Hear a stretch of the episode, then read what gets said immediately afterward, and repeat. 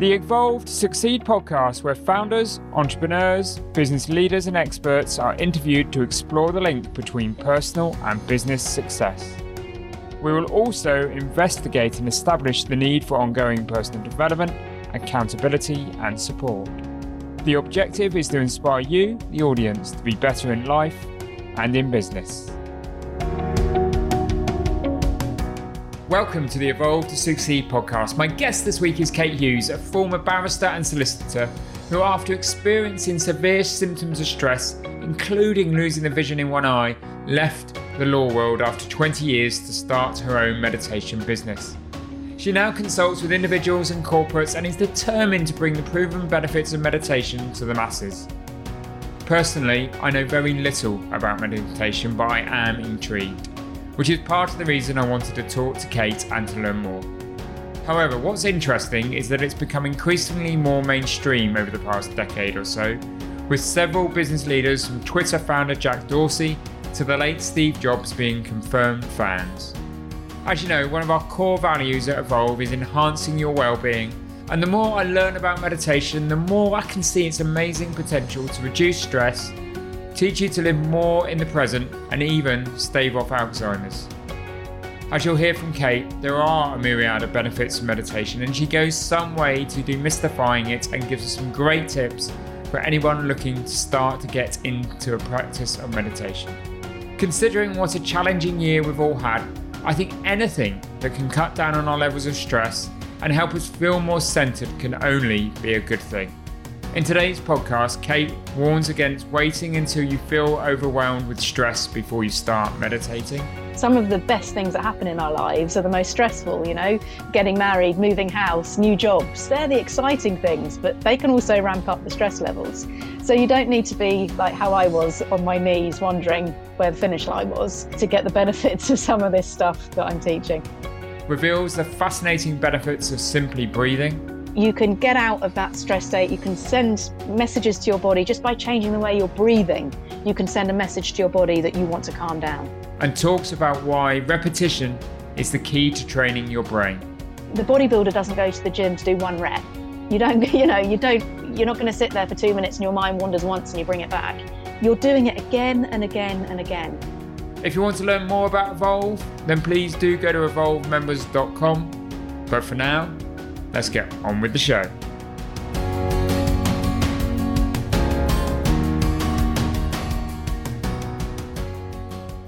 Welcome, Kate, to the Evolve to Succeed podcast. Thanks so much for having me, Warren. It's great to have you on the podcast. I'm fascinated by the subject of meditation, Kate. Um, so, really interested to learn more and hear what you have to say. Great. I'm looking forward to it. So, I know this seems like a really simple, basic question, but let's start from the real basics. How would you best describe meditation and what is meditation? Okay, so it's possibly easier for me to answer the question what is mindfulness, first of all. Okay. And then explain what meditation is. So, mindfulness is essentially paying attention to the present moment on purpose with no judgment. So, that's about being present. It's about being present in the moment, but not beating yourself up over the fact that your mind's probably going to wander when you're trying to concentrate on the present moment. Meditation is simply a way for us to do that and meditation can come in all sorts of shapes and sizes. I teach very mindful meditation. So the kind of meditation that I teach, you are aware of everything that's going on around you. Your field of awareness doesn't change. All your thoughts and feelings and everything are still going to be there, which can be very frustrating. But the meditation that I teach is simply a way of paying attention to the present moment.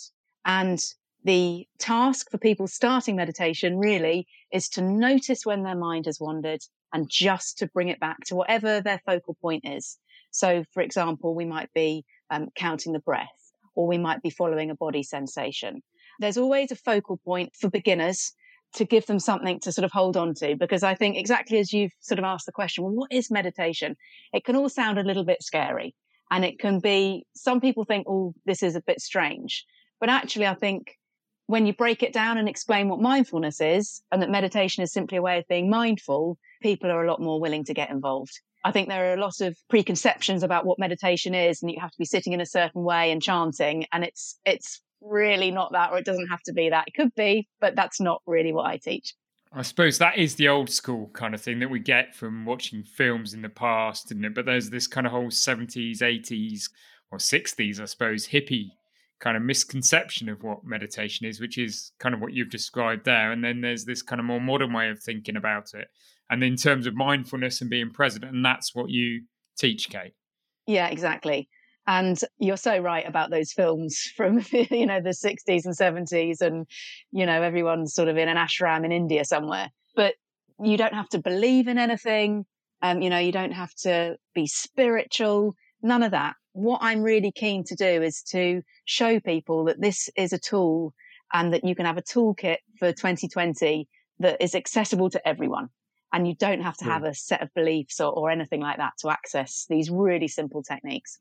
I think that's a real fundamental wall you probably knocked down from the start there, Kate. Because I think, again, you think about it as having to be very spiritual to meditate, even if you forget the religious connotations you're describing it nearly as a sense of calmness, as you say, mindfulness, aren't you? Mm, mm. And it, you know, really is something now that I think in recent years and maybe in, in recent decades, our lifestyles have changed dramatically. We are faced with a constant bombardment, you know, particularly with technology of demands on our time. And I think it's even more important now that everyone has an understanding of how to cope with that. Because the most resilient person could easily get chipped away at, you know, with the constant email pinging and text messages and being available 24 7. You know, the days of closing your computer down at the office and going home at five o'clock are long gone. So, yeah, I really think that this is something that, that is essential in our day and age. Brilliant. And we'll come on to the talk about, you know, how people can meditate, some simple exercises. I hope mm. later there's some of the things I want to talk to you about, Kate. But perhaps we could just go back and talk about your own story and how you found yourself doing what you do today. Because you've got a really interesting backstory. You qualified as a solicitor, you enjoyed a successful career, you achieved partnership, you cross qualified as a barrister. So intellectually, I'm, I'm, you're way off the scale compared to me. Um, so you had this kind of exciting career, successful career, but then started displaying, as I understand it, some symptoms of stress yeah. And that was impacting on you. So, you know, again, joking aside, do you mind sharing that part of your journey with our listeners and therefore how you found meditation? Yeah, yeah, of course. So, yeah, you're right. I did qualify as a solicitor and I cross qualified as a barrister. And I won't say anything about intellect because I'll probably upset quite a few solicitors and barristers out there. But um, I did have a lengthy career um, doing that, sort of 20 years. I was really fortunate that I found a firm that I loved working for. And I was promoted quite quickly up to partner. And soon I was managing quite big teams of people. Um, I wanted to do all my barrister work and my solicitor work. I wanted everything. I wanted it all, as we all do. Don't and, we all? Um, yeah. I, I really just thought I worked hard. And I thought that was what everyone did. And I worked hard and I played, played hard because again, that's what everybody else was doing. And I think eventually, really, it just took its toll. And I did start to get unwell and they couldn't really work out why I was feeling unwell. But the thing that happened that really stopped me in my tracks was that I lost the sight in one of my eyes. It didn't go completely, wow. but it was enough to really stop me in tra- my tracks because all of a sudden I couldn't read easily. And obviously, for my job, I was reading a lot of documents quickly. And who knew? You can't do that with without two eyes. It's very difficult to do that with mm. one eye. And i i was obviously upset because you know eyesight that is one of the things we absolutely take for granted. And all of a sudden my eyes weren't working. And i think with that came this sort of wave of panic which probably in itself just made the anxiety so much worse and you know then the insomnia starts. Wow. And you know i'm starting to see specialists and they're doing lots of brain scans. They're trying to work out what was wrong with me. And essentially they they couldn't work out why i'd lost that eyesight but it did come back. And i remember just thanking my lucky stars and thinking right get back to it. And I just went back to exactly the same lifestyle that I had before. And funnily enough, I, I then had the exact same repeat problem in my right eye. And that was, you know, kind of extraordinary that I hadn't heeded from the first time around that I really needed to make some lifestyle choices. And the expert said we to me, look, quite Kate, often though, don't learn. Yeah. You know, quite often though don't learn by our, our mistakes, do we? No, we we we're big headed. We don't listen to really what's going on. We think we know best, and off we go. Exactly right. So I remember feeling just well, feeling pretty rubbish to be honest. And I guess when you're desperate, you're kind of looking for something and you actually don't care what it is. I was searching for something. I know, I know, I, you know, looking back, I can see that I was searching for something to help me. And, you know, I found myself sitting in old churches. I found myself doing all sorts of things, but I found a mindfulness drop in center and it was just a sort of once a month thing. And I went to one session and um, it was kind of in an old village hall and I did the hour session and I came out and I thought, well, that's a load of, you know what, I won't be going back there again in a hurry. And, you know, I just, I completely judged it. I thought, this isn't for me. These aren't my kind of people. You know, tick that off onto the next thing. But the lady who'd run that session, I had left my email details with her and she emailed me. It was a few months after that first session and she said, look, Kate, I'm running an eight week course. You might benefit from that. And I thought, you know what? I had a conversation with her. I listened to what she said and I thought, why not? Why the hell not? Nothing else that I've tried is working here.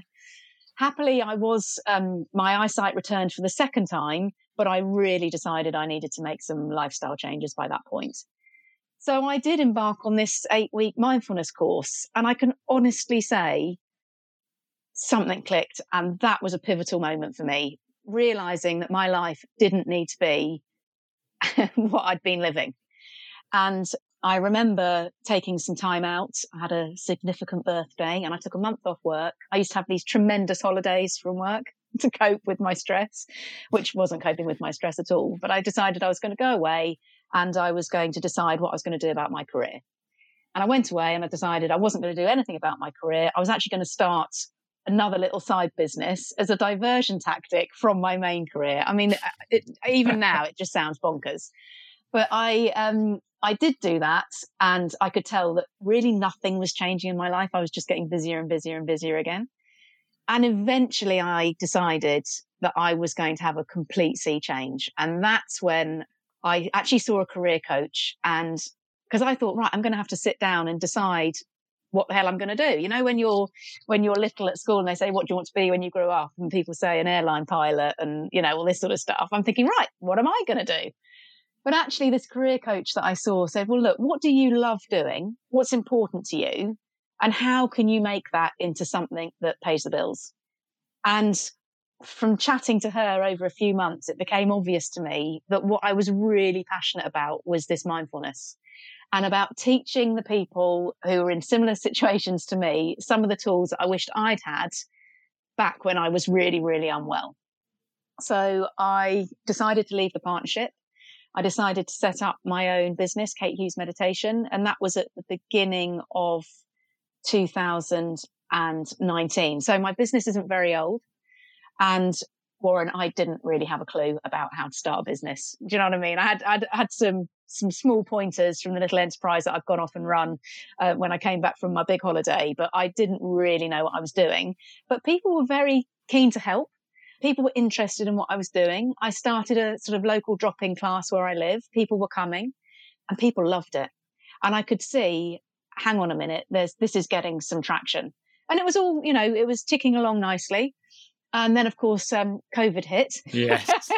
but I think that's just been testing times for all of us. And I guess if you've got the real desire to make something work, then you find ways to make it work, international pandemic or not yeah, absolutely, don't you? If you've got focus and you've got passion and you've got belief in what you're going to do and what you set out to, then you definitely do. And that's an remarkable story, Kate, because I think there's so many, you know, parts of that story that I mean I resonate with, but I'm sure the listeners will resonate with is that we push ourselves time and time and time again, don't we? And yeah. sometimes we put these false rewards up, like yours was these great big glorifying holidays and they were the reward for the pain kind of thing. And yeah, absolutely. But it was I was on a complete hamster wheel, and I couldn't really see a way out of that. And as you say, I thought the holidays were a, a bit of respite for me.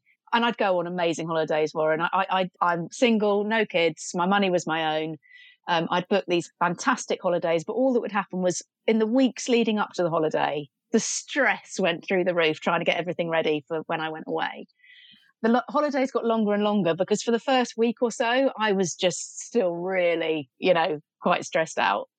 And then I'd get back and everything would be exactly as it was when I left. The only rule I had about holidaying was by the time I was getting on my flight home, I had to have the next one booked. And I spent my whole life looking forward to the next thing, to the next thing, not living in the present moment at all, but looking forward all the time and, you know, ticking the days off to get to the next holiday. And I spent best part of 20 years doing that. And it makes me cringe. You can probably hear in my voice, I'm cringing that that's the way that I lived. And we we don't need to be like that. We really don't need to be like that. No, we don't need to be. It's easier said than done. Well, you've, I mean, you've done, Kate, that 180 degree turn, though, haven't you? And you've you've changed your life. But so many, you know, we all live on a hamster wheel from time to time, don't we? And um, yeah, yeah. And I think it's important to remember that, you know, we do have stress for a reason. Some stress can be good stress. Some of the mm. best things that happen in our lives are the most stressful, you know, getting married, moving house, new jobs. They're the exciting things, but they can also ramp up the stress levels. So you don't need to be like how I was on my knees wondering where the finish line was um, to get the benefits of some of this stuff that I'm teaching. Yeah, and then there's that's an interesting point in itself, isn't there? There's a big difference between pressure and stress, isn't there? Mm, mm. You know, pressure and, can be good. Yeah, that exactly. Makes us do things. Yeah. Yeah, yeah. And I think what we need to just bear in mind is that, you know, we often live in a sort of low level stress and that's not actually that healthy for us. So it's about having a balance. Um, it's about understanding that your body is going to go into the stress reaction every now and then, but it's also about remembering that you need to bring it down. And I think that's, mm. that's one thing that I've certainly learned. Um, it's about having a balance. But having said that, one of the great side effects of this sort of meditation practice is that the highs and lows aren't how they were for me before. So I would be, you know, absolutely buzzing and then absolutely on the floor. Whereas now my life's much more of a constant. And I know that's one of the benefits of meditation. That that's one of the things for me that's that's worked out quite well. Brilliant. Fantastic. You said something interesting there that I'd, I'd like to explore further, which is a lot of us live in these low levels of stress, which are quite dangerous. What do you mean by yeah. that? Well, you know, I think that I mentioned earlier that our lifestyles have changed. And, you know, we have these sort of little doses of stress every day that, that you wouldn't think were stress, even just the alarm going off. It's something that happens, you deal with it, you, you turn the alarm off, you might put it on snooze a few times. Um, and you get out of bed and you might, you know, if you've got kids, you might be treading on the, the Lego or whatever, you know, and then, then you burn your toast or you drop your toothbrush with your toothpaste on it. And all these little events happen and they're just events. They're, they're, you know, they're not big stressful things, but they add up. And of course, you add technology on top of that, and you've got your work email coming in at half past seven in the morning. You've got the school mm. run, something happened with that, you know, all these little things. And we can cope with those micro stresses, uh, micro doses of stress, but they add up and everyone has their tipping point. And we all have a level where actually we can't cope with that amount of stress anymore. And our bodies are great because our bodies manage to keep going for us. I think sometimes against all the odds, but our bodies can often be in this stress state. So one of the ways that you can sometimes tell if you're in a stress state is that your breathing will be quite shallow. You'll just be breathing from the top part of your chest. And that is the body's natural response to stress. You're not using your, your diaphragm and your belly to breathe. And that in itself has its own health implications. But when we're in this stress state, you know, fight or flight, everyone's heard of that. You know, your digestion system isn't really working properly. Lots of things won't be working properly.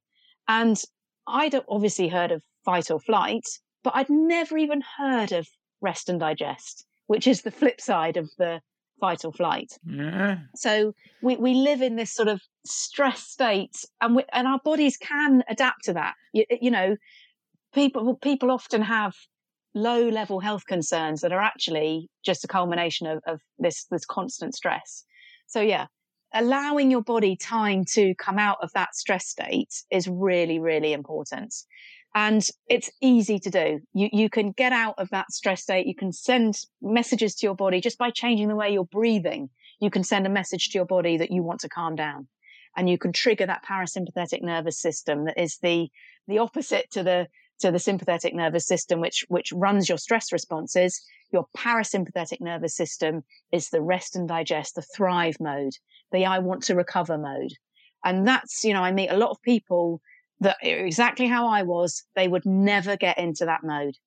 You know, I certainly thought relaxing was having a glass of wine, watching TV. It was just a distraction. I wasn't really mm. relaxing.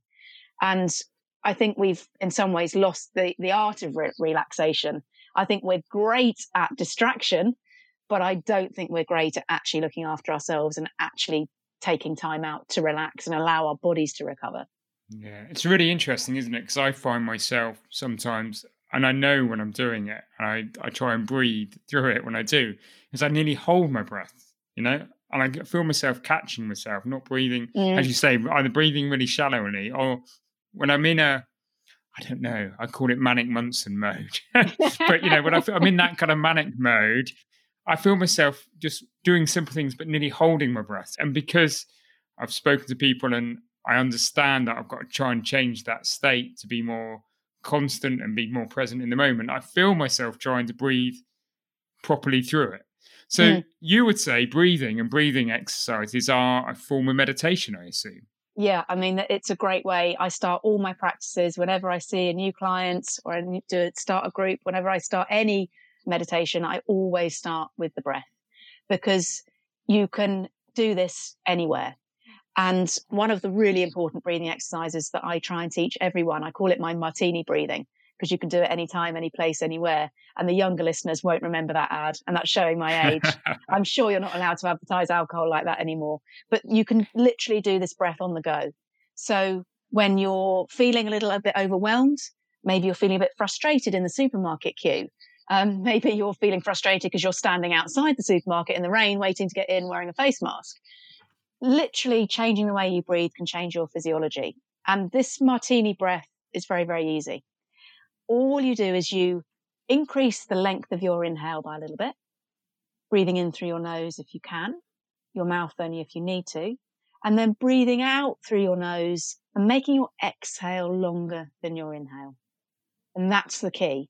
And when you do, even with three breaths, your body will pick up this message that you want to calm down. Just three breaths. just I like to practice that, that, yeah. that breathing for, for a couple of minutes before starting any meditation. But literally, if you can do nothing else, take three breaths with your exhale longer than your inhale. There we are, listeners. Our first tip the martini breath exercise, like that, anytime, any place, anywhere. Right, I've got that one. So that, yeah, I, I can see how that works. And as I say, you know, it's, it's, yeah, breath and breathing is definitely something that you know I can see how that does change your state. Yeah. But what other types of meditation are there, and are there different types of meditation that suit different people, Kate? Well, yeah, for sure. I feel like I've found on my journey that I have a preference for different kinds of things. But essentially, I mean, broadly speaking, there are two types of meditation. So one kind of meditation is the kind that I teach that I mentioned earlier, where you're aware of everything that's going on around you. You know, you can feel your sitting bones on the chair or, or wherever you're sitting. You know, you're aware of the air on your skin or any niggles or discomfort. Your body is there the whole time. Everything that's going on around you is there the whole time. All the sounds um, that might be in the background, all the thoughts that keep coming crashing in. You're aware of them the whole time and you're just for the period of meditation, you're not paying attention to them. So you have a focal point that I mentioned earlier. The other kind of meditation is basically you're checking out. You are trying to put a roadblock on everything the thoughts, the feelings, the body sensations, everything. And that does work really well for some people. But what some people find with that is that they go somewhere lovely for 20 minutes. When they get back, it's a bit like the holidays I used to go on. When I get back, everything is just as it was. So you're not really changing your trait. You're changing your state temporarily, but you're not changing fundamentally some of the things about yourself that can help you to leave a calmer and, and happier life. So within that spectrum of, of this sort of what I call mindful meditation, there are lots of different practices. They're all incredibly simple. And some days I'll sit down to do my meditation. I think, oh, do you know what? I'm going to do this type or I'm going to do a, a different kind, perhaps depending on how busy my mind is. But there's something to suit everyone. And as I say, none of this is rocket science. This is really simple and it's tried and tested over thousands of years. You know, this is coming back, what, two and a half thousand years of, of tradition. And of course, we throw science into the mix now, and we can literally see how our brains and our bodies behave when when we practice in this way, um, which I think is great because some of the skeptics might think, oh well, you know, how can meditation lower my blood pressure? And I say, well, just read this research, look at you know, look at these studies that have been done. But there's there's definitely something for everyone, and even people who think, do you know what, I I I don't want to do this kind of meditation, they can work on the breath they can work with their mindfulness with their body. They don't have to do a sitting down formal meditation every day. I encourage that because I, it's great to get into a routine and it's great to have a daily practice because that's when you see the long term benefits of meditation.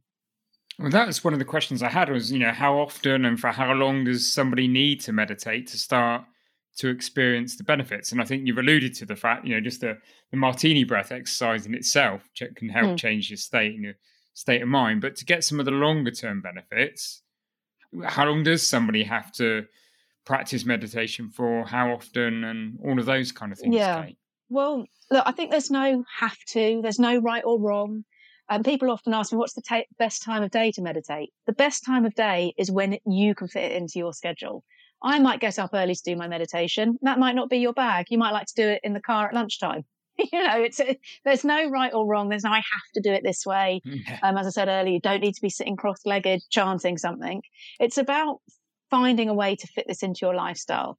But I would say that if someone really wants to embark on this kind of meditation journey and mindfulness journey, having something they do every day is really important. And having that time to actually be on your own and just do what I would call in inverted commas a formal practice so you're on your own, you're, you're in your quiet corner. Even if it's 10 minutes a day, fantastic. And I think, you know, I say to people who, who are brand new, start with your timer at two minutes, okay, and work up. 10 minutes isn't a golden number. Start with two minutes, and you might find very quickly you're getting on to five minutes and you're getting on to 10 minutes. You don't need to do hours a day. Typically, for me, I, I like to do sort of half an hour in the morning and then I'll do a shorter session in the evening but sometimes I might want to do an hour in the morning and no session in the evening. So it's all about what works best for you and not putting loads of pressure on yourself. You know, oh, I haven't done it. Oh, you know, all this judging that we do constantly. It's, it's not about that, but to really, to really get the benefit, you want to really be doing something every day and something like accounting the breath meditation, starting with two minutes or five minutes or 10 minutes Really, really simple. So you find a, a corner, you put your phone on silent, you know, you tell the dogs and the kids and the, and the wife and whoever else that you're just having 10 minutes and you find your place and you don't need a special room. You don't need anything special, just a place on your own. I used to do a lot of this sitting in the car before I left work and literally understand that you're not trying to stop your thoughts from coming because another question that I get is, well, how do I stop my thoughts from coming? I can't do this. My mind's so busy. You're not trying to th- stop your thoughts from coming. You're just going to sit and you're going to recognize that you can feel your body. You might recognize that little tension headache you've got going on, or maybe you've got a bit of heartburn or whatever is happening that day. That's fine. It's there. It's part of the present moment. You're aware of your thoughts. They're coming. They're, they're, you know, that monkey mind might be screaming at you. That's fine. But just for this two minutes, five minutes, whatever you've chosen, you're going to count your breath and you're going to have your natural relaxed breath in place. You're not trying to change your breath. You're not doing your martini breath or any other breathing techniques, just your natural breath that your body does automatically for you. You start to count the breath. So counting in breath one, out breath two, in breath three, out breath four, all the way up to 10. And then you just start again at one. And literally the, the instructions are very simple. What eludes us is, uh, is, you know, we, we sit down to do this. We think we're going great guns and we get to six and we're really pleased with ourselves. And actually you notice that the thoughts are coming in. Yeah. And I've experienced that Kate. So when I've, yeah. I've, you know, when people said, look, you know, I meditate, it's great for me. It gets me in a mindfulness, it changes my state, it makes me calmer, I make more rational decisions. Give it a go. And I've had exactly that experience. I sat down, I've done that kind of exercise, or, you know, yeah. And yeah, then the thoughts keep coming. I'm going, and then I don't know, I, I switch off to it or engage in something else. Clearly not very mindful in that moment. But so what's the advice then? The trick is, well, remember about what we said about what mindfulness is paying attention to the present moment on purpose with no judgment. So you have to put your judge's hat away. Your job during that two minutes, five minutes, 10 minutes, whatever it is, is to notice. So when you notice whatever your thought is, oh, I forgot to fill up with petrol, notice that you've had that thought and come back to one. And doing that repeatedly is training your brain to behave in a certain way. And one of the things that I found when I started doing this, you know, I would have, I don't know how many thoughts before I'd even got to one, there'd be like five thoughts. so it's really crowding in, really crowding in. And so I'd get very, very frustrated. you know, I'd be hopping around with frustration. Noticing the frustration was a really big thing for me. Noticing that it didn't, my frustration didn't get me anywhere except agitated. So noticing that you've had the thought, then noticing that you've had the feeling and, and the emotion that was associated with it and coming back to one and giving yourself a break every time you do. Our minds are designed to wander. Our minds aren't designed to be focused on one thing. They can do that, but that's not their natural state to do that.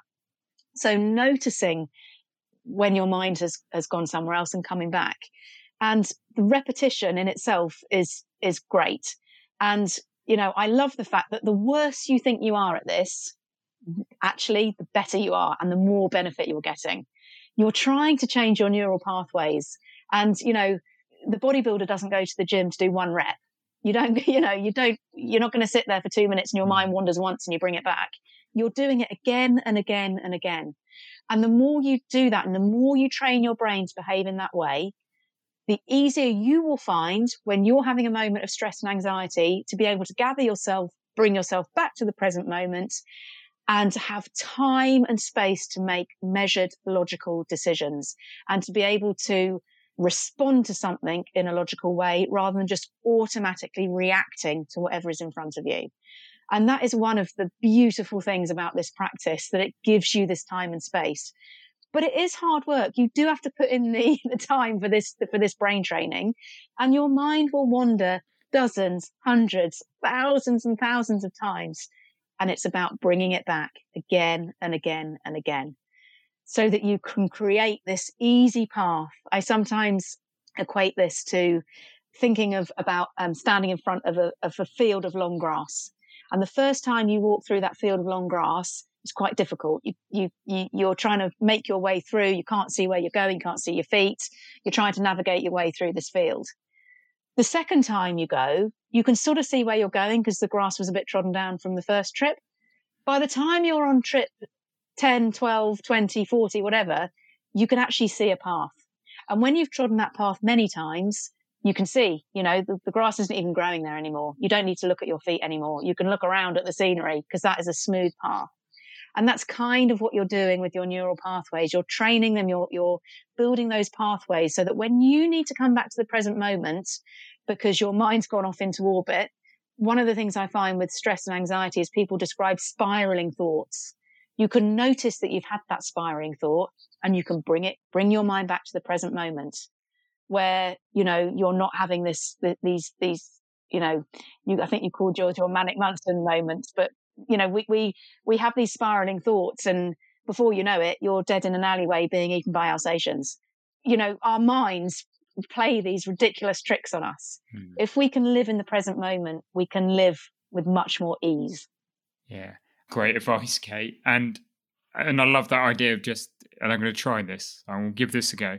But it's just going back to one and then starting one, yeah, two, three, and then if you need to go back to one again. I like the, yeah, I can yeah. see the simplicity in it, Kate. I absolutely it's can. it's really simple. It can throw up an awful lot of things for people, and and so you know, which is so interesting. It can be the simplest thing, and it can be the most complex thing. But the more you practice, the more you'll find that the gaps become longer between thoughts coming, or maybe they don't, but it's easier to come back to one. Okay, I like that. And the point is, when you come back to one, it takes no effort to come back to one. It's really easy to come back to one. You're not having this battle with yourself. You're just, you're just letting it go. I had a thought, my mind went off. I'm coming back to one and kind of going with that flow rather than the angst that surrounds. That's probably why I disliked the um, mindfulness drop-in session that I went to. I was battling with myself. It didn't help that it was in a bit of a dusty church hall, but um, you know, it was eternal battle um, that you know I probably didn't like. I probably, you know, probably wasn't interested in having any more of that. Had enough of that on my own. Thanks very much. Already through this podcast, Kate, I'm learning, and I'm sure our listeners are. It's about you know, I suppose finding some of your own triggers. It's about finding the space that's safe for you. It's about finding the methodology that works for you, mm. and you know, and being patient. And I, as you say, getting into the routine of it rather than trying it once, it not working or feeling difficult. I can see how you, you know, you attune it to it's going to the gym, isn't it? It's going to the gym for your mind. Yeah, and when I'm trying to encourage people to start new routines, there's sort of a couple of things that I say to them. There's lots of research on how you build a habit, and there's lots of different opinion on how long it takes to form a habit. One of the popular um, researchers, she reckons sort of 56 to 100 days to form a new habit. But other researchers say, look, you can form a new habit in 21 days. But whatever it is, it's it's not it's not overnight. You're not going to hmm. be able to suddenly get anything. It's you know our minds aren't Amazon Prime. It ain't turning up in the morning because you ordered it. You have to work at it. So this idea that something's going to happen instantly is is a myth. You've got to know that it's going to take some time. So bearing that in mind, but also bearing in mind that in order to form a new habit, it's easier if you tack it onto the back of something else. So I was chatting to a chap this morning. He'd never done any meditation, any mindfulness. We had our session and he asked me this question, how am I going to do this every day? And I asked him about what his day looked like. He said, well, every morning I have the same routine. I get up, I go for my run. I said, brilliant. You go for your run, you get home, you do your 10 minutes. You're tacking it on something that you already do. So for me, I started, my routine would be get up in the morning, brush my teeth, splash my face with water, do my meditation. Because it was the only way that I, A, remembered to do it and B, could fit it in. And I, I mean, as I said, I'm a bit more of a morning person where I, I never thought I'd say that, but I would get up earlier to do my meditation. I think my body clock's changed a bit now because I because I've got into that habit but also forming a habit and doing this work, it does require discipline. And discipline, even the word doesn't sound good, does it? Discipline is not, no. it's not the thing that you want to jump to, you know, wake up bed, oh, I'm going to do whatever. And actually, none of this is particularly sexy or exciting. This is the hard work. And discipline, I say to people, discipline isn't about choosing what you want for yourself now. It's about choosing what you want for yourself for the future quite a lot of the time, given the choice, I would rather have my cup of tea and, you know, eat my breakfast than get on my meditation cushion. But I know that I get on my meditation cushion and I am going to get the benefits next week, next month, next year. And so I think it's bearing that in mind. And again, having this idea that, that, that something isn't going to arrive overnight. This is a bit of a long term project if you really want to get the benefits. People do dip in and out, and that's fine. You know, I'm all for anything that helps anybody but it's about these long term benefits and getting into a routine and doing it every day and, and remembering that you're making a choice for yourself for the future so that when you need to dig deep and you need that resilience to be there for you, it's going to be there for you. You're weaving your parachute in the good times because the bad times are going to come. Is that what you see Is that long term benefits? I mean, what other long term benefits are there? You talk about resilience and, you know, you building the parachute for the longer term. Yeah. What are the other longer term benefits that you've seen? Well, I think one of the most powerful things for me has been this idea of being able to respond to things in a measured way. I think you called yourself, you know, you're having a manic Munson moment. Was it manic Munson? I think it was. It was. It was indeed.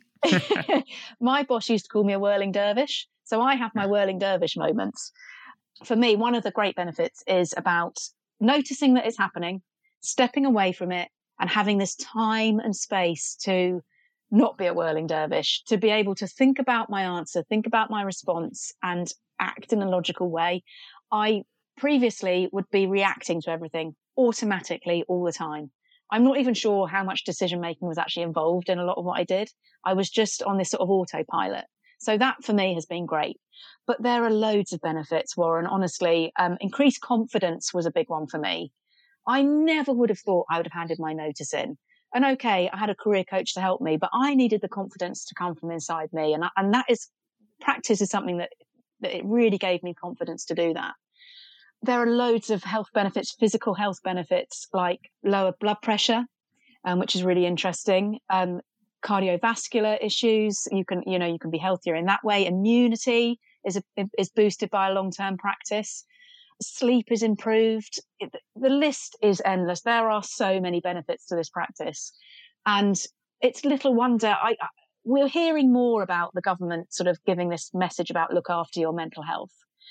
But I think they're not doing enough. I think if, if people realize this raft of benefits that was available to them, there would be more of a message about looking after yourself. And I think it's interesting because, you know, we've had this pandemic, we're going through it now the message really that I heard, and I'm a good one for not listening to the news, so you'll have to correct me, was you can go outside to do your physical exercise. Do, make sure you move every day. There wasn't a message, look after your mental health. And I prefer the term emotional health. Mm. What are hmm. you doing to look after your emotional health today? And I would love it if, uh, you know, some stage or another, the message that was given to us wasn't you need to do your physical exercise three times, five times a week. It's you need to do your physical and your emotional exercises three to five times a week to direct people's minds. And, uh, you know, we have most of the illnesses we have are stress related. So it seems a bit mad that we don't particularly get this message. I don't know, Warren, what do you think? Do you think that we're, we're given a message to look after our emotional health or do you think it's mainly based on look after your physical health and everything else will be okay? Yeah, well, I think I've learned over the years actually that I've had to look after myself from a more a well-being perspective and mindfulness perspective. It's you know when things are going well, I'm one of those probably that dip in and dip out, Kate. But I know that when things are going well for me, both personally and in business, you know, I'm in a good sort of emotional state. So yeah. I love that terminology, emotional health, because I think you know it's becoming a bit of a buzzword, isn't it? You know, go beat the drum, Kate, is what I say. go beat well, the drum. I, Let's talk about emotional health. yeah. And I kind of feel like, you know, I'm I, I bang on about this a bit, but I'm I'm not going to stop banging on about it. I think it's really, really important for people to look after themselves and realize that it's it's free and it's simple. And in an ideal world, my job wouldn't exist because everyone would mm. have these techniques and they'd be going off and doing it on their own. And maybe that's what I should be aiming for, Warren, but actually I don't have a job in X number of years because everyone's doing it for themselves. well, that would be a big, hairy, audacious goal to aim for, wouldn't it, Kate? um, I think it's interesting because part of the reason why I set up my company was because I think it's tricky to get going, but also I think you need some help along the way as well. I never really got on that well with apps. I'd be very good at the shopping part. I'd buy an app or I'd download an app, but I wouldn't necessarily do it. I think people like to have the contact with someone, whether it's one to one or in a group or whatever, to actually understand why they're doing this and to give it the personal touch. Hmm. But also, I think when you have established your routine, it's really lovely to be able to be part of a community. And I'm really keen to, to help people to be part of a community you know, I was just getting to the point where I was organizing, you know, like-minded lunches and things like that, day retreats for people to come to, to, to have time out, but also to feel part of something. I think loneliness is a really big thing that affects a lot of people. And I like the idea of creating community and creating events that people can come to. I mean, they're online at the moment, but to enhance their practice. So it's great to have your, your, your daily thing and your daily routines and your things that you do. But actually, it's really nice sometimes to reward yourself and have a retreat where you do some different kind of meditations or we create a nice atmosphere where it feels like real me time. It's not the hard work getting on that getting getting on that chair or that cushion because I've got to do it. It's the you know it's the, the treat for for having that practice and having that interest in your emotional health. Brilliant. I, and I love, or you know, I completely agree clearly with the thing about community and and and I, you know, saying in an adage that I'm sure the listeners are fed up with me saying now, but if you know, you put great people or like-minded people together in a room, great things happen. You know, mm. and actually, I completely agree. You know, the sense and feeling of community and and getting away from a sense of loneliness and having a sense maybe of accountability within there as well within that yeah. kind of framework. You know, yeah. And enables people to believe that they're not alone and actually gives them commitment to continue with the good practices that they have. And I'm sure that's what you know people are seeing when they're engaging with you and and, and, and as part of your groups, Kate. If people want to learn more about you know some simple resources, where can they go? Where can they find out more about Kate and what you're up to? they can find out more about me um, on my website, which is katehughesmeditation.co.uk. You can also find me on Facebook and Instagram. Brilliant. Thank you, Kate. I really enjoyed that conversation. I've learned a lot myself. I'm going to commit to something. I'm sure. Well, no, I start again. I will commit to giving mindfulness a more present kind of state in my own exercise program. And I'm with you on that campaign. So let's get out there and talk about emotional health. Brilliant. Thanks so much, Warren. It's been a pleasure. Thank you.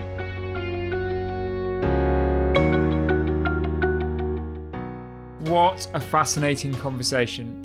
I have to reiterate how much I love Kate's use of that term emotional health. I think it really starts to change certain perceptions and misnomers around that term mental well-being. A lot of us look after our physical health by exercising and eating well, but we often neglect our emotional health.